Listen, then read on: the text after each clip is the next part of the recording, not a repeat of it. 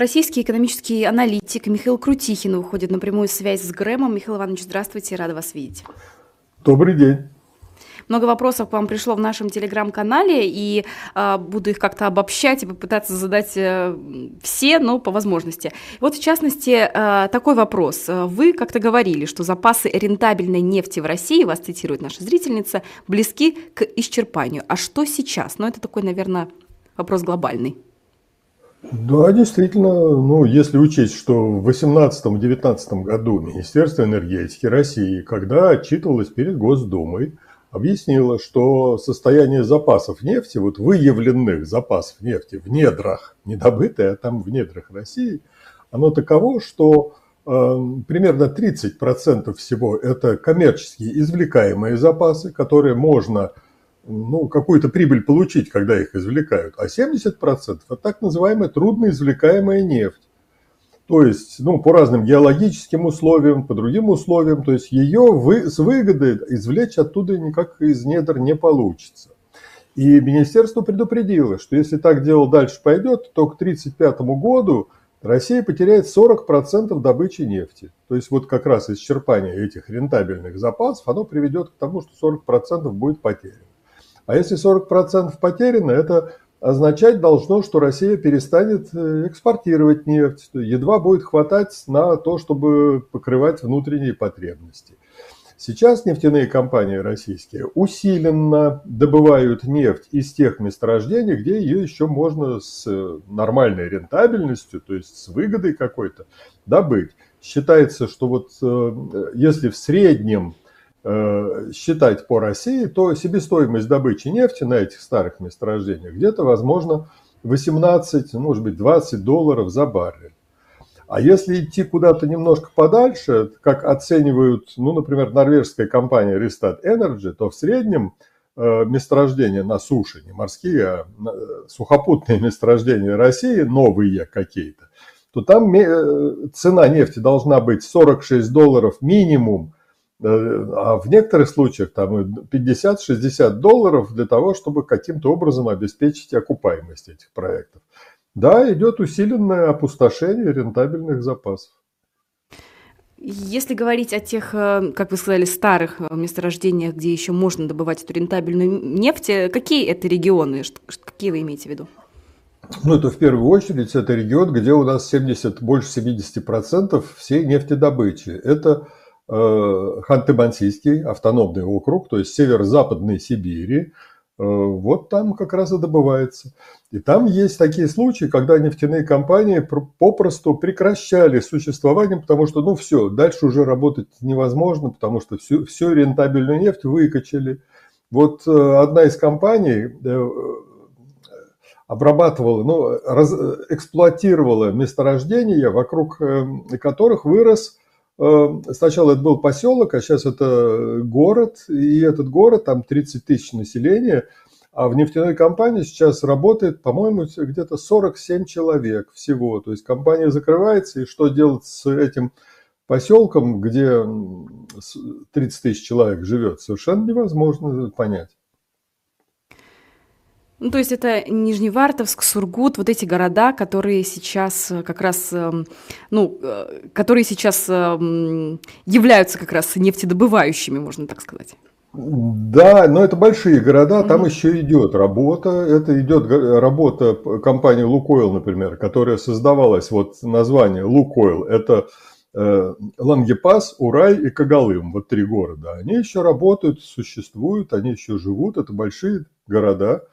Но насколько там нефти хватит, сказать сейчас очень трудно, потому что компании гордятся тем, компании, министерства гордятся тем, что увеличен объем бурения. То есть вот где-то в полтора раза больше вот погонных метров скважин бури, бурится сейчас за год, чем прежде все это было.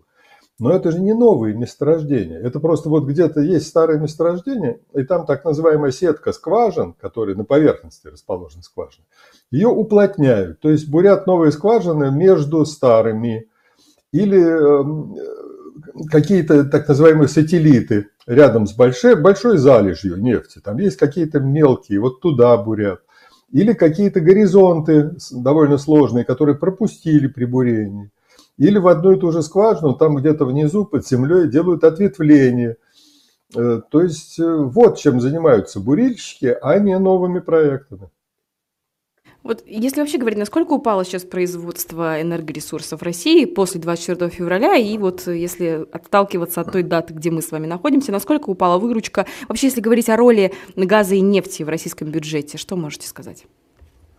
Ну вот э, где-то до войны э, российский бюджет по официальным данным, президент даже, в общем, какие-то цифры приводил, э, было около 42-47% российского федерального бюджета наполнялось за счет нефти и газа. Ну, вот такая на нефтяной игле страна. Но если посчитать серьезно, а не так, как вот правительство считает, то получается еще больше. Потому что вот эти доходы от нефтегазового бюджета – это доходы всего трех э, налогов. Это налог на добычу полезных ископаемых, то есть то, что роялти за границей называется и экспортная вывозная пошлина на нефть и газ. И э, плюс к этому еще, ну, иногда считают то НДС, а иногда считают еще акциз, который берут на автозаправочных станциях за э, розничную торговлю топливом. Э, и вот это только три налога. А куда делись налоги с прибыли нефтяных и газовых компаний? а где налоги с э, сотрудников этих компаний, то есть уже и когда все начинаем считать, есть какие-то налоги в местные бюджеты отчисляются. И когда все это начинаем считать, у нас получается, что около 60% было вот до войны. Э, это налоги с нефтегаза и связанных с этим компаний. Там же еще есть компании, которые не добывают нефть, а обслуживают нефтяные компании. Все нужно делать. И дороги, и энергоснабжение, и связь, и э, под, э, изготовление оборудования, транспортировка какая-то. В общем, вот эти все компании сюда. То есть Россия на 60% зависела от доходов от нефти и газа. Э, сейчас э, в, связи, ну, в основном в связи с тем, что были в декабре прошлого года введены санкции, которые назывались потолок цен на нефть, Э, в России э, эти доходы упали. Сначала, когда уж действительно российская нефть шла меньше, чем по 60 долларов за баррель, то доходы эти упали где-то на 47-48%, ну наполовину нефтегазовые доходы обвалились. А потом потихоньку научились э, контрабандой обходить эти санкции, этот потолок нефти. И сейчас сокращение вот этих доходов, но оно где-то ну, 30-35% примерно тоже можно оценивать, потому что точных данных у нас нет. У нас засекречены в России все данные, относящиеся к добыче э, нефти и газа. Мы знаем только, что э, большой отрицательный вклад вот в эти доходы внесла политика российского президента, который поручил «Газпрому» сворачивать деятельность в Европе. И «Газпром» ушел по, по указанию президента от, из, Евро, из Европы, из большинства стран, потеряв там клиентов, э, рискуя получить огромные штрафы за невыполнение контрактов. И у «Газпрома» добыча сократилась на четверть, то есть там 23,6, по-моему, процента или 0,4 процента. И в России где-то на 12 процентов упала добыча газа, потому что другие компании, кроме «Газпрома», тоже газ добывают. Э, ну, это сокращение доходов в российский бюджет.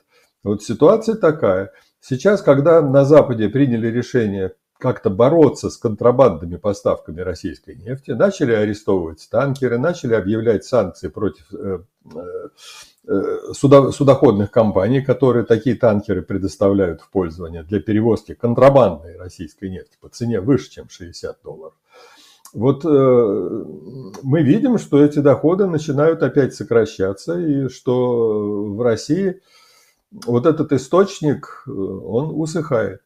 На, э, все говорят, вот на Западе могли бы вообще запретить российский экспорт нефти. Нет, они говорят, что, вы знаете, если запретить, то это будет дефицит на мировом рынке нефти. А дефицит – это сумасшедшие цены, взлетят, взлетят. Не нужно разрывать вот эти Э, связи, вот эту торговлю нарушать. Пусть просто Россия меньше денег получает для финансирования войны. Вот в чем смысл этого потолка на э, нефтяные цены российские. Но тем не менее, можно ли сейчас, несмотря на санкции, все-таки назвать нефть главным ресурсом для Владимира Путина, чтобы вести войну в Украине? Ну да, я думаю, что это главный ресурс. Там есть, конечно, экспорт и угля, и э, ну вот э, есть экспорт газа по-прежнему, вот хотя бы какая-то часть его куда-то поступает. Есть экспорт леса, бриллианта, ну не бриллиантов, а алмазов, не, не самих бриллиантов, а сырых алмазов, э, металлов, руды, там вот много источников дохода от экспорта разных сырьевых товаров. Вот экспорт высоких технологий в России как-то не практикуется. Она, наоборот, вынуждена их импортировать. А поскольку есть санкции, западные санкции, то импортируют высокие технологии и оборудование ну, из того же Китая, где, ну, честно скажем, и, и э, качество пониже, и период между ремонтами короче. То есть э, сильно страдает российская экономика от того, что с Запада переключились на импорт из Китая. А вот если говорить о той самой нефтяной трубе со стороны России, она по-прежнему через Украину идет сейчас, несмотря на войну? Через э, Украину в э, Европу ну, туда идет э, так называемая южная ветка нефтепровода «Дружба» которая снабжает нефтью э, Чехию, Словакию и Венгрию. Вот она до сих пор работает. Э, там не так много нефти поступает, но идет, да, через украинскую территорию. Несмотря на войну, это все продолжается. Ну, то есть э, Россия поставляет Европе нефть через э, Украину. Можно ли так сформулировать? Да, совершенно верно. В небольших объемах поставляет, потому что там есть исключение вот из всех э, санкций против российской нефти. Потому что эти страны, ну, им очень трудно обойтись без российских поставок нефти. То же самое относится и к газу через украинскую территорию идет маршрут российского газа. И, например, Австрия, которая получает по этому маршруту газ, она в разные месяцы от 60 до 66% зависит э, от российского газа. То есть э, других источников у нее не так много. Да, там европейские страны работают над тем, чтобы избавиться от этой зависимости, но дело это не быстрое. Вот если это определение вспомнить, наши зрители тоже его вспоминают, бензоколонка с ракетами в отношении России. Насколько уместно это выражение в отношении России сегодня, на ваш взгляд? Ну, ну да, да, это конечно, это, конечно, уместно, потому что мы видим, как другие страны, у которых большие ресурсы, э, нефтегазовые ресурсы, идут по совершенно другому пути, ну, развивая свою собственную экономику. Э, вот я помню, был, была такая конференция в Катаре, но Катар живет на доходах от нефти и газа, в основном сжиженный природный газ экспортирует, и там денег, ну, немерено, мягко говоря. Но конференция в э, университете в Катаре была посвящена переходу от сырьевой экономики к экономике, основанной на знаниях, передовой экономики. Вот они ищут другие пути, не надо сидеть на сырьевой игле. Вот Норвегия, где я сейчас нахожусь, там же тоже экономика очень сильно зависит. Вот когда Норвегия стала процветать, когда открыли запасы нефти и газа на шельфе континентальном около страны. А до этого это была ну, фактически рыбацкая деревня, где, которая основной, основной продукт экспорта это была треска. Э, свежая треска, замороженная и сушеная треска, которую с охотой покупали те же португальцы, делая из нее так называемый бакалао. Вот рыбацкая деревня. Но когда они открыли у себя эти запасы нефти, нефти и газа, то они, э, во-первых, не делали как Россия, которая провозгласила, не надо нам нефтяных компаний, мы сами тут со всеми справимся, импортозамещение у нас тут Э, будем вводить законодательство, мешающее работе иностранных компаний. Они, э, у них лозунг был не вместо иностранцев, а вместе с иностранцами. Они пригласили нефтяные компании зарубежные, у которых был опыт, деньги, оборудование, технологии, чтобы они начинали это делать. В каждом контракте у них была доля государственных российских, э, норвежских компаний. А деньги, которые они стали от этого получать, во-первых, они пустили на э, развитие страны, И сейчас нефть и газ – это не главные источники дохода. Тут и высокие технологии, тут и торговля оружием норвежская, тут много что еще есть. Ну, в конце концов, у нас вот, вот в Норвегии вы не найдете населенного пункта, домика где-нибудь, бог знает где, где бы не было бы электричества, где не было бы водопровода, не было бы канализации. То есть они оборудовали свою страну так, как хотели. Да еще и излишки денег стали складывать в фонд на будущие поколения.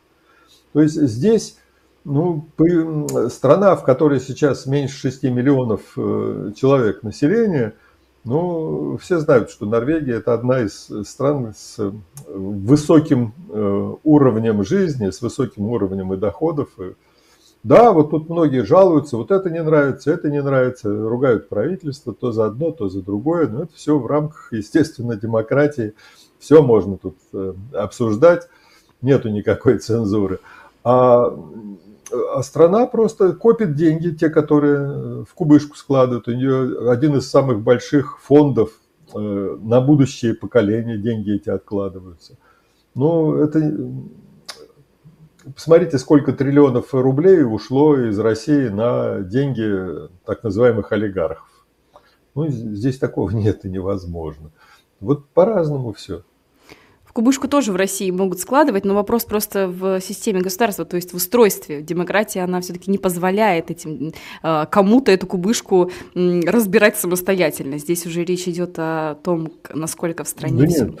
В Норвегии нормальные скандалы. Вот э, бывший премьер-министр выяснилось, что она, бывший премьер-министр, выяснилось, что ее муж, пока она была премьер-министром, э, ну, возможно, пользовался вот этим положением своего мужа, главы правительства, для того, чтобы играть на бирже и получать какие-то прибыли от э, ну, скандал, огромный скандал.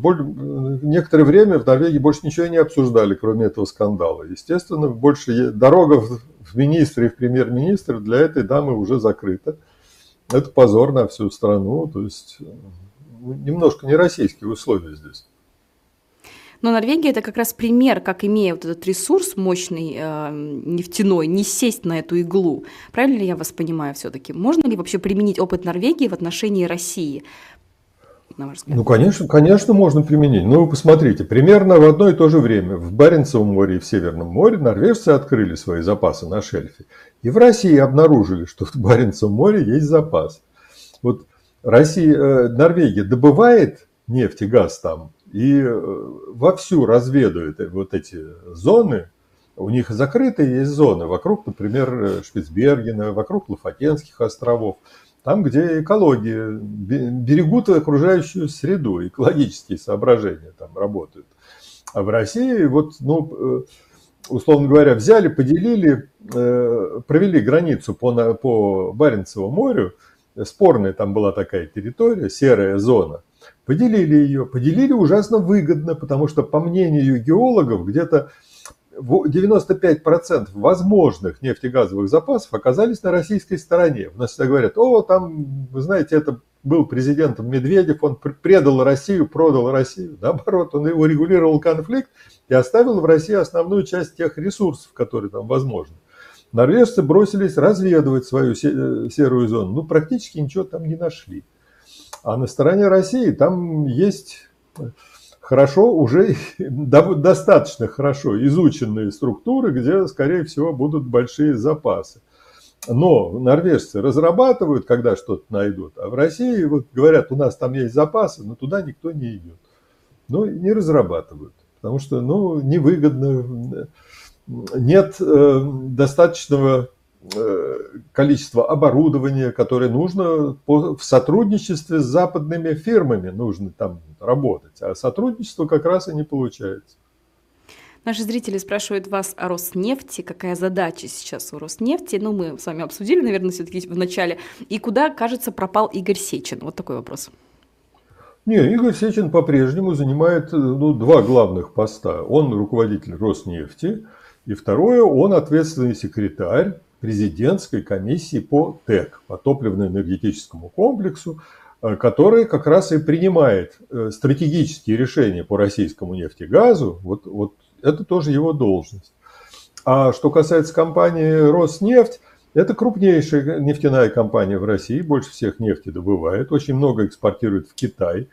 Э, но она поглотила много прежних частных компаний, поэтому стала самой крупной.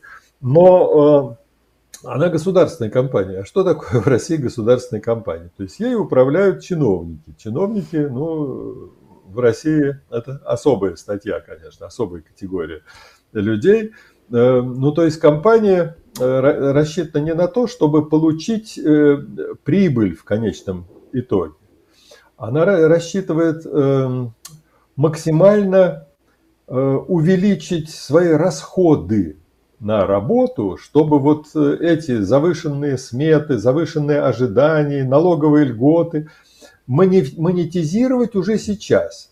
То есть, если нормальная коммерческая компания получает прибыль от результата работы конечного – Э, а вот государственные компании в России получают в процессе, потому что вот хозяева компании, чиновники вот эти, они так и получают. Вот наглядный пример, самый крупный проект этой компании Роснефть, Восток Ойл, эм, пообещали Путину, что уже в 2024 году наладят экспорт новых объемов нефти через Северный морской путь с Таймырского полуострова, там в районе Диксона и других точек, там строят, якобы строятся какие-то терминалы, и каждый год оттуда будет отправляться 30 миллионов тонн нефти.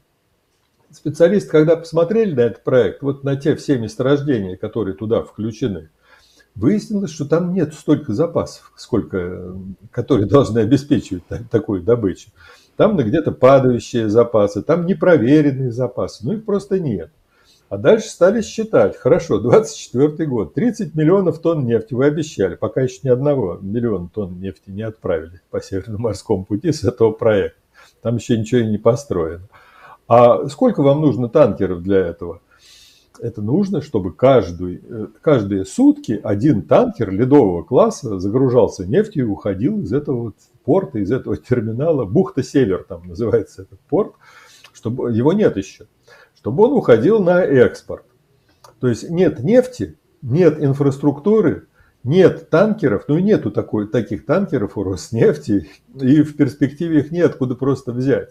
Это чистое надувательство, очковтирательство. Но компания огромные деньги вбухивает в этот проект, получила колоссальные э, льготы, налоговые льготы – там, э, а так, это единственное, что было, это хрустальный графинчик с темной жидкостью, которую Сечин поставил на стол перед Путиным и сказал, вот видите, это нефть с нашего нового месторождения высочайшего качества. Вот мы ее будем в 2024 году 30 миллионов тонн отгружать. Ну нет, это, это туфта. Вот чем занимается Игорь Иванович сейчас. Но насколько он влиятелен, может ли он повлиять на Владимира Путина? Насколько, на ваш взгляд, конечно, мы можем только предполагать, но Владимир Путин может впечатлиться вот этим вот этой хрустальной вазой э, с темной жидкостью? Ну, я не знаю, он впечатлился, то есть деньги выделены, но вот когда настанет 24 год, ну, отложат на какое-то время. Сейчас вот говорят, вы знаете, мы там уже где-то половину нефтепровода от месторождений построили туда, к побережью. Завозим огромное э, количество грузов туда, чтобы построить эти все терминалы.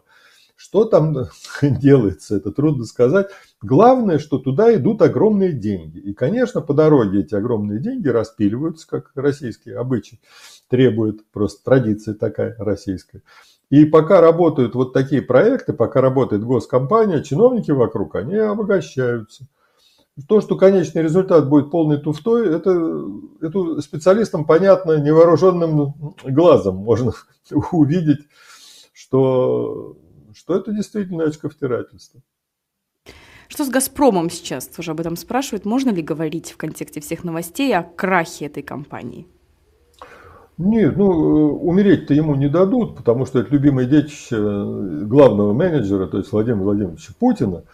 Э, он будет получать поддержку всяческую, всевозможную. «Газпром» все-таки монополист трубопроводного экспорта газа.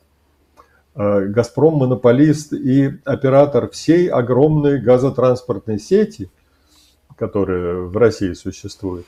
И «Газпром», по мнению Путина, будет ведущим игроком для переключения потоков газа с Европы на Китай. Там строится, вот, расширяется уже построенный газопровод «Силы Сибири». Его скорее всего, к 2025 году выведут на проектную мощность, хотя уже в одном из выступлений руководитель «Газпрома» Миллер сказал 27 год. Выведут на мощность 38 миллиардов кубометров газа в год. Китайцы с этим согласились. Но э, для того, чтобы увеличить поток, э, давайте вспомним, в западном направлении «Газпром» до войны и до всех вот своих, до уходов из Европы отправлял в дальнее зарубежье, так называемое, где-то 155 миллиардов кубометров газа. То есть вот этот китайский маршрут, он э, это не заменит. А предложение Путина, вот китайцев он уже многие годы атакует своим предложением. Давайте еще один газопровод построим аж с Ямальского полуострова, где вот основные сейчас источники газа для «Газпрома» находятся, через Монголию. Китайцы отвечают полным молчанием. Им не нужен этот газ. Они хотят посмотреть, может быть, Россия согласится за свой счет построить этот чудовищной стоимости газопровод, да еще и платить Китаю за то, что он оттуда газ будет брать. Потому что китайцам это совершенно не нужно. Если им будет какая-то выгода от этого, вот такая выгода, тогда, может быть, они согласятся. Но для того, чтобы построить «Газпрома» вот этот газопровод, нужно от 12 до 15 лет. Вот нынешние силы Сибири, от начала строительства до выхода на проектную мощность 10 лет. А она меньше, она проще того газопровода, который запланировали через Монголию в Китай строить. Так что пока это вот пустые слова, пустые слова, обещания Путина, что вот договоримся обо всем с, с товарищем Си Цзиньпином, а тут молчит в ответ на все уговоры Путина. То есть им это совершенно не нужно. Ну вот вопрос от наших зрителей. А, Антон спрашивает, как нефтяная промышленность будет а, перестраиваться при изменении спроса на отдельные виды нефтепродуктов? Условно спрос на бензин падает, а на авиационный керосин нет. И как быть? А, а это временное явление. Вот на авиационный керосин тоже, я думаю, будет падать спрос э, по мере того, как будут выходить из строя российские гражданские воздушные суда, и помимо того, по мере того, как российская военная авиация будет истребляться на фронте. Поэтому ну, куда девать вот это авиационное топливо дальше? Э, будет что-то перестраиваться. Российские нефтеперерабатывающие заводы внутренний спрос обеспечить э, в состоянии. Э, другое дело, что большой выгоды от этого для нефтяных компаний нет. Потому что э, на тех же бензоколонках, например, э, ну, правительство и региональные власти пытаются поддержать более или менее низкие цены и требуют от нефтяных компаний, чтобы цены вот на АЗС были невысокими. Для того, чтобы те не теряли деньги на внутреннем рынке, ввели так называемый демпферный механизм. То есть из федерального бюджета берут деньги, то есть деньги, принадлежащие всему населению России, и передают нефтяным компаниям, чтобы те их не теряли при... Вот, то есть на АЗС за бензин расплачиваются не только те, кто заправляется, а все население туда, в, в, в помощь вот этим автомобилистам и автовладельцам денежки вкладывают из федераль, через федеральный бюджет.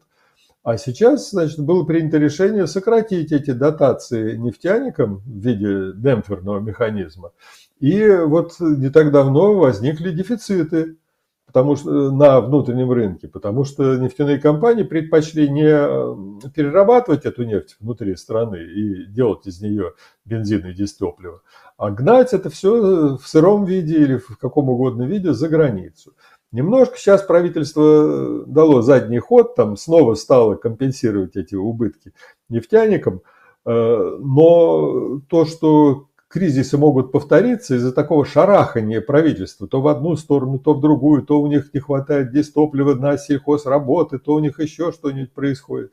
И, конечно, еще много дистоплива идет на войну, на фронт, что тоже очень сильно влияет на состояние топливного рынка. Да еще если учесть, что нефть выкачивают, выкачивают из земли, не возмещая это опустошение нефтяных залежей не возмещается ни новыми открытиями, ни новыми какими-то проектами разработки там, не введенных в эксплуатацию месторождений.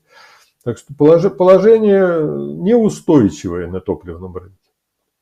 Вот еще спрашивает вас Анна, реально возможен ли запрет на продажу танкеров для перевозки нефти, как э, в России его будут обходить и будут ли обходить, ведь у них очень старые танкеры?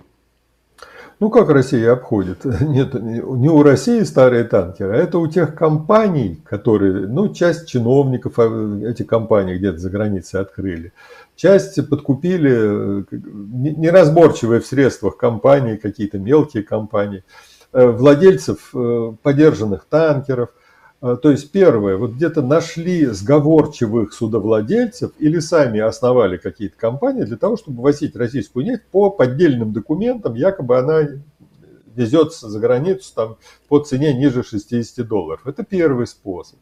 Второй способ – это обеспечить страхование таких э, судов э, за счет ну, компаний э, собственных российских, китайских, там каких-то компаний, которые никто не знает. То есть компании, которые не входят в этот вот лондонский клуб, так называемый, респектабельных страховых компаний.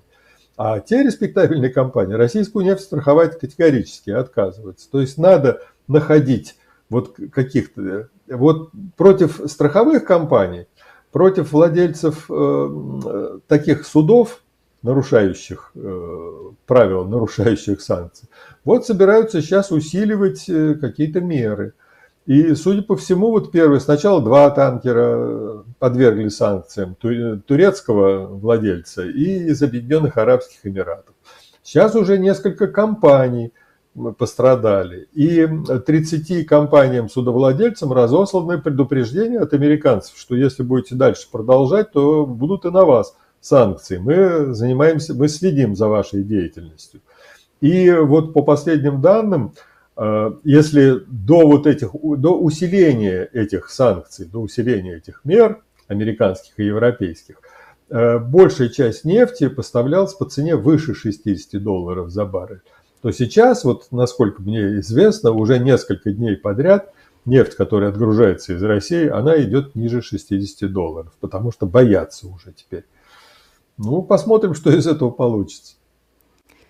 Вопрос э, о рубле вас спрашивают. Вопрос Михаила. Какие еще варианты сдерживания падения рубля есть у Центрального банка? Кроме подъема ставки, продажи валютной выручки, будет ли рубль по 150-200 рублей за доллар после выборов? Потапенко прогнозирует, что и в 2024 году экономика продержится, а в 2025 уже нет. Какой прогноз у вас?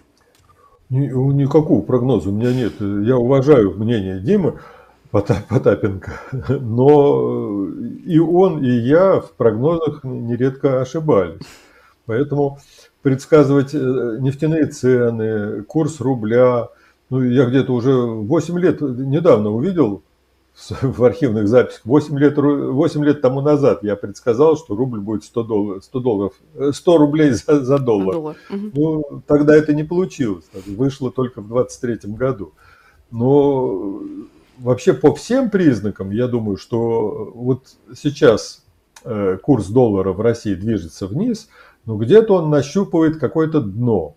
Я думаю, дно будет нащупано, и, скорее всего, э, к выборам или после уже выборов президентских, ну, это имитация выборов в России, э, после этого отпустит все-таки курс, и он попрет опять вверх, потому что это выгодно экспортерам, импортерам невыгодно, а экспортерам выгодно иметь очень слабый курс рубля. Они слабым рублем в России расплачиваются, а за границей за свои товары получают более или менее твердой валюте. Пусть там юани, но все равно в валюте получают. И поэтому, я думаю, дальше пойдет как раз э, ослабление рубля. Возможно, не сейчас, а да, в будущем году. Как вы оцениваете высказывание Набиулиной о том, что главная проблема российской экономики – это нехватка рабочей силы, если не ошибаюсь, рабочих рук? Как-то так она сформулировала это. Да нет, это огромная проблема, но не главная. Потому что главная проблема – это управление этой экономикой со стороны руководства страны и правительства, в которое входит Набиулина. А нехватка рабочих рук, она чудовищная, совершенно колоссальная. Мы видим, что их не хватает. Их стало не хватать еще до того, как развалился Советский Союз. Потому что система подготовки квалифицированных кадров среднего уровня, ну, мастеров настоящих, она стала умирать уже тогда. Я помню, когда еще до крушения Советского Союза компания Shell, которые пообещали проект Сахалин-2, чтобы она этот проект Сахалин-2 вела, ну, это первый пионерский такой проект России по производству и экспорту сжиженного природного газа, по добыче газа на шельфе около Сахалина они стали искать по всему бывшему, вот ныне бывшему Советскому Союзу специалистов, э, сварщиков хорошего уровня, таких сварщиков, которые могли бы делать ну, очень сложные задания. Знаете, сколько они нашли? 12 человек. Вот, э, а сейчас в связи с тем, что вот эта система профессионально-технического а, обучения, она распалась. Вот в моей юности это называлось ремесленное училище. Потом стали называть ну, трудовые резервы, даже спортивный клуб был трудовые резервы, вот, ремесленное училище. Потом стали их называть ПТУ. Потом стали называть их колледжи. Вот что там в этих колледжах, кого готовят, я не так давно, вот когда еще в России, шел по улице и увидел э, объявление одного из колледжей, там было, по каким специальностям обучают. Знаете, одна из специальностей, как звучала? Государственное управление – вот кого в колледже могут научить государственному управлению, вместо того, чтобы научить быть квалифицированным сварщиком, оператором станка с числовым управлением или ну, высококвалифицированного специалиста? Наукой заниматься, ну в России же не только те техники, наукой должны все-таки как-то заниматься. А как вы будете заниматься в России наукой, если любой ваш контакт с коллегой из-за границы – будет расцениваться как предательство Родины. Вы будете не просто иностранным агентом, а вы, вы будете просто заключенным в тюрьме или в лагере, потому что вы якобы выдали какие-то секреты. Но секреты такие. Главный секрет в каждой отрасли – это насколько эта отрасль отстала от прогресса этой отрасли за границей. Вот если выдают такой секрет, то значит уже все, предатель Родины. И как вы будете заниматься наукой в таких условиях? Как вы будете двигать вперед технический прогресс. Да, отдельные успехи есть, я знаю, вот в нефтегазовой отрасли есть очень неплохие успехи, но все равно это кадров точно не хватает, очень сильно не хватает. И не хватает контактов с, за границей. Ну вот в завершении еще хочу вас спросить. Наверняка вы слышали эти сообщения, говоря о госуправлении. Наверняка вы слышали эти сообщения, которые многие воспринимают скорее как конспирологическую такую фантазию, в частности, профессора Соловья о том, что Владимира Путина уже больше нет живых и, и так далее. Ну, возможно, вы слышали об этом. Я хочу спросить вас, а если вообще вот представить, что так оно и есть, и в экономическом плане была бы заметна смерть Владимира Путина? Ну, я думаю, что нервный рынок бы как-то на это отреагировал. Если вдруг стало бы известно, что слухи подтверждаются, то рынки-то они, вот рынки ценных бумаг, финансовые рынки, они очень бурно реагируют. Да, им прямо вот раз и вспыхнули где-то что-то. А потом все нормализуется на, на том же самом рынке. Но и я всегда говорил Помню, я даже публично выступал. Была такая рижская конференция несколько лет тому назад, вдруг на сцене стали обсуждать возможность. А если не будет Путина, то вот что будет вот в России, что будет? Я слушал, слушал, минут 40 там слушал, хорошие люди выступали, э, в том числе мои хорошие, добрые знакомые. Не выдержал, поднял руку из зала, меня пригласили, я, я, я спросил, ребят, вы понимаете, что вы обсуждаете проблему, которой нет, не существует. Потому что вот э, Путин, он такой же заменяемый в этой системе. Вот его на следующий день не будет, на экране появится какая-то физиономия никому неизвестная. И через три дня большая часть населения будет видеть в нем спасителя России, руководителя, лидера, чуть ли не мирового пролетариата. И э, Бог знает, что в нем увидит и скажет, во, вот теперь у нас есть замечательный какой-то. Потому что ну, говорят, таких, как Путин, вот не найти. Ну, извините, в стране целая куча отставных подполковников КГБ с криминальным прошлым, вот как у Путина в мэрии Санкт-Петербурга, с фальшивой диссертацией кандидатской, э, с жуткой международной репутацией. То есть, э, и что, замены не найдется вот такому деятелю? Да, конечно, найдется. Через три дня все будет нормально. Поэтому и рынки устаканятся. Потому что дальше будет видно, если какие-то меры будут приниматься по выходу из изоляции, по прекращению войны, по компенсации Украине за причиненный ущерб хотя бы, преследование военных преступников, если что-то пойдет вот по этому нужному направлению, то тогда, конечно, вот и мир на это откликнется и экономически, и политически. Ну что ж, мы благодарим вас за то, что вы сегодня посвятили нам столько времени. Спасибо вам и всего доброго. До следующего раза. Вам спасибо и всего хорошего.